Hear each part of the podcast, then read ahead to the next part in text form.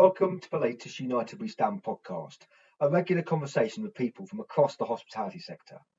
Today I'm speaking with Sat Bains, chef patron of two Michelin starred restaurant Sat Bains in Nottingham.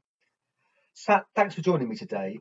Let's start by talking about lockdown. What have you been doing these past couple of months? So first and foremost, obviously we closed on the 22nd of March, and then we made sure the staff were safe obviously we had the hurdle of the furlough to make sure we got through that, had enough funds to make sure we had to pay, we could pay everyone. Uh, we put everything on stop in terms of suppliers because that was a, an initial gut reaction to make sure there was enough funds in the business. Uh, we've had holiday periods where we can. We are paying suppliers back over a period of time, which 99.9% of them are all agreed it's better to get something than nothing at all. I ultimately want to keep them in business to make sure that they're still getting the money that's owed to them. Um, we're trying to secure the well-being of our staff by keeping in touch. You know, I speak to John nearly every day, speak to the senior guys, and they keep in touch with all the other guys. And then once uh, every couple of weeks, we ring them, make sure everyone's healthy, and see how they're getting on. And you know, the, the, a lot of them have left Nottingham because they've gone back to either the folks or whatever. Mm-hmm. But um, I think boredom is is an issue that I've noticed that a lot of them are saying. Um, the obviously initial period would have been probably like a holiday period because if you think about it, the sun was out. It did feel like you know almost like when you shouldn't be off work, but you are work. So it's like skiving, but yeah. you actually were allowed to be off work. So there's that kind of romance at the beginning, you know, that the holiday um, period, uh, honeymoon period. Sorry. So once that's obviously gone, um, I think a lot of them. What's good is they're keeping very healthy. They're training, and they're cooking at home, obviously. But again, it's one of them. What what do you do with time you've not expected? Do you know what I mean? And has the lockdown given you time to, to think about the business, you know, where it was in the past and, and where it's going in the future? I think ultimately it's about time for reflection and what we've all got to consider is the health and safety of everyone in the in the premises, including staff, workforce, customers, ourselves, suppliers. And this is where it's become very tricky because you're ultimately wanting to open when you are secure enough that everyone that's in that building, in the restaurant, feels safe. That's one thing we can't guarantee because could, you can catch it from anything, as you know. Mm. All we can do is make sure once they once they're here, is give people the peace of mind that they are well looked after. There's very you know um, stringent hygiene regulations that are going to ultimately be the normal, and also that that there's elements that we've taken seriously their their welfare. But I came in on Monday after the the, the government um, statement on uh, Boris's statement on Sunday. I got this measuring tape out and we measured, and, and it's it's devastating to think how bad two meters can damage such a any business. And we've worked out we can do 22 covers. When, when you're normally doing 60, that's you're, you're running at two thirds, you know, the third occupancy. So my biggest fear is what do you do when you come back? it's going to be a different business. Mm. Also, what you're going to do with the staff. So my biggest fear is to lay anyone off. That's not something I want to do. But if I can only run on a 25, 30 covers, that's going to be 40%, 45% of what I can do. So yes, we're looking at doing lunches. Yes, we're looking at doing relays, but but what sacrifice to the quality of what we provide. And I do believe people will be acceptable to changes. But can you see someone coming over to you with a you know pe- you know a mask or something? I don't know. It's alien, obviously, because it's so novel and new. Mm. But how do you get the intimacy and the, the the looking after the kind of the thing that restaurants are so used to doing, looking after people. So you've got to question everything, haven't you? The whole fabric. Absolutely. I mean, in terms of the type of kitchen that you have, you know, it's a very innovative, forward-thinking cooking. Um, you change the menu a lot. There's a lot of ingredients. There's a lot of skill. Does that make the kind of a social distancing element in the kitchen particularly challenging as well? Yeah, you know, I've got 14 chefs. So in the, the, the original kitchen, which is the savoury kitchen, there's seven of us. So that means if I have to reduce down to three, how can you perform at the level that you think you can justify the price for the quality and the expertise. Yes, we can make things very simple, nothing wrong with that. The, the options I've got is I'm ultimately speaking to, I'm trying to order my private doctor to see if there's a test. Because if I can test my staff, that means they're safe. But then what if a guest comes in asymptomatic, it goes through the restaurant, but where's my where's my obligation for the safety of the team? So we're in we're in a catch twenty two. We've got to go. We've got to open. You know that because the government cannot support the furlough scheme indefinitely. That makes sense. We've got to get back out there and get the economy back up and running. But the trouble is, at what cost? If it's not health, it's business.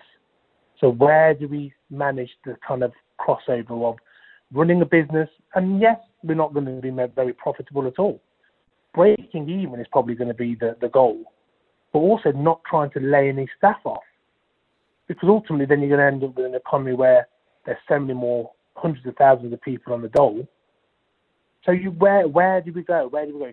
You know, every single thing we're looking at has got a cost implication.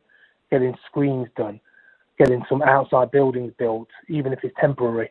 That's a cost that the company cannot sustain because there's no income. Mm. So there's, there's, there's an element of, yes, we know the staff are looked after with the furlough scheme and there's going to be a cut-off, but there's got to be a point where how do we sustain keeping all the staff at lesser covers or thinking a bit more out of the box by being innovative? Could we offer room service? Maybe. But then obviously you've got to have a designated person looking after that room service. They're still going to go into the kitchen, take the food over. You know, we're looking at loads of options, you know, dozens of options that we've got the whole team looking at to say, we are innovative, we are forward thinking, so let's put that kind of information on the table. Let's all brainstorm. I spoke to my uh, health and safety chap today, Peter, and he says that if you didn't have any screens in between you'd have to adhere to the two meter rule. Plus, you'd have to look at face protection. Plus, you'd have to look at uh, gloves.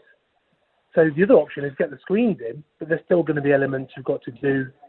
So we've got so many elements that we've uh, got to look at. And Sats, what are your thoughts about the future of the restaurant sector as we come out of this pandemic? I think the top end and the bottom end of the industry will survive the most the better chance. And the reason is when you go out for a meal and you know what you're paying, and it could be bottom end, it could be a burger, whatever it is, but you know what you're getting. You know how much it's going to cost, and cost eight quid, twelve quid. You know.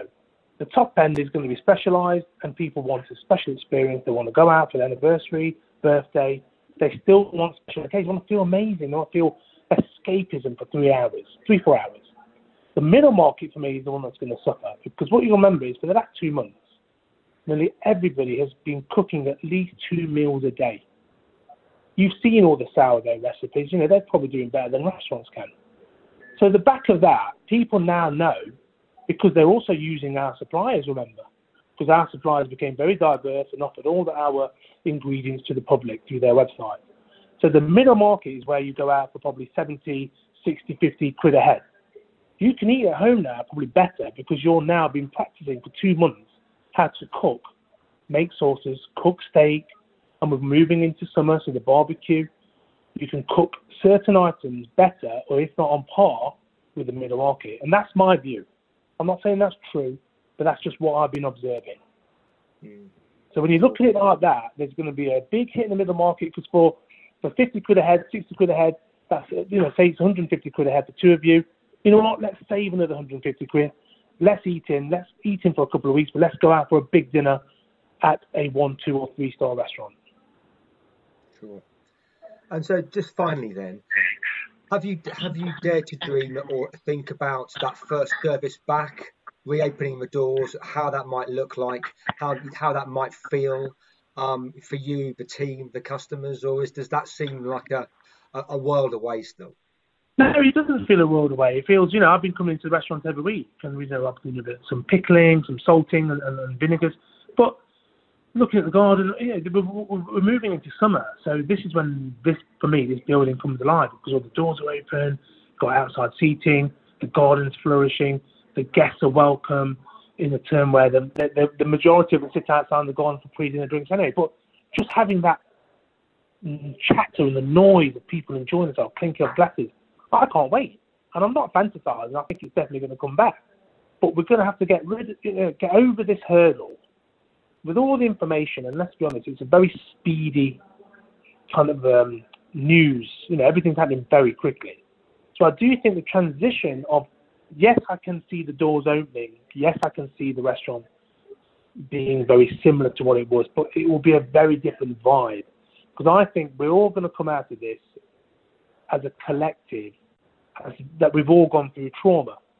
And the first thing you want to do is you want to tell someone, well, you know, especially your restaurant or it could be your dentist, or whoever it is, you know, someone that's been look, you're looking after.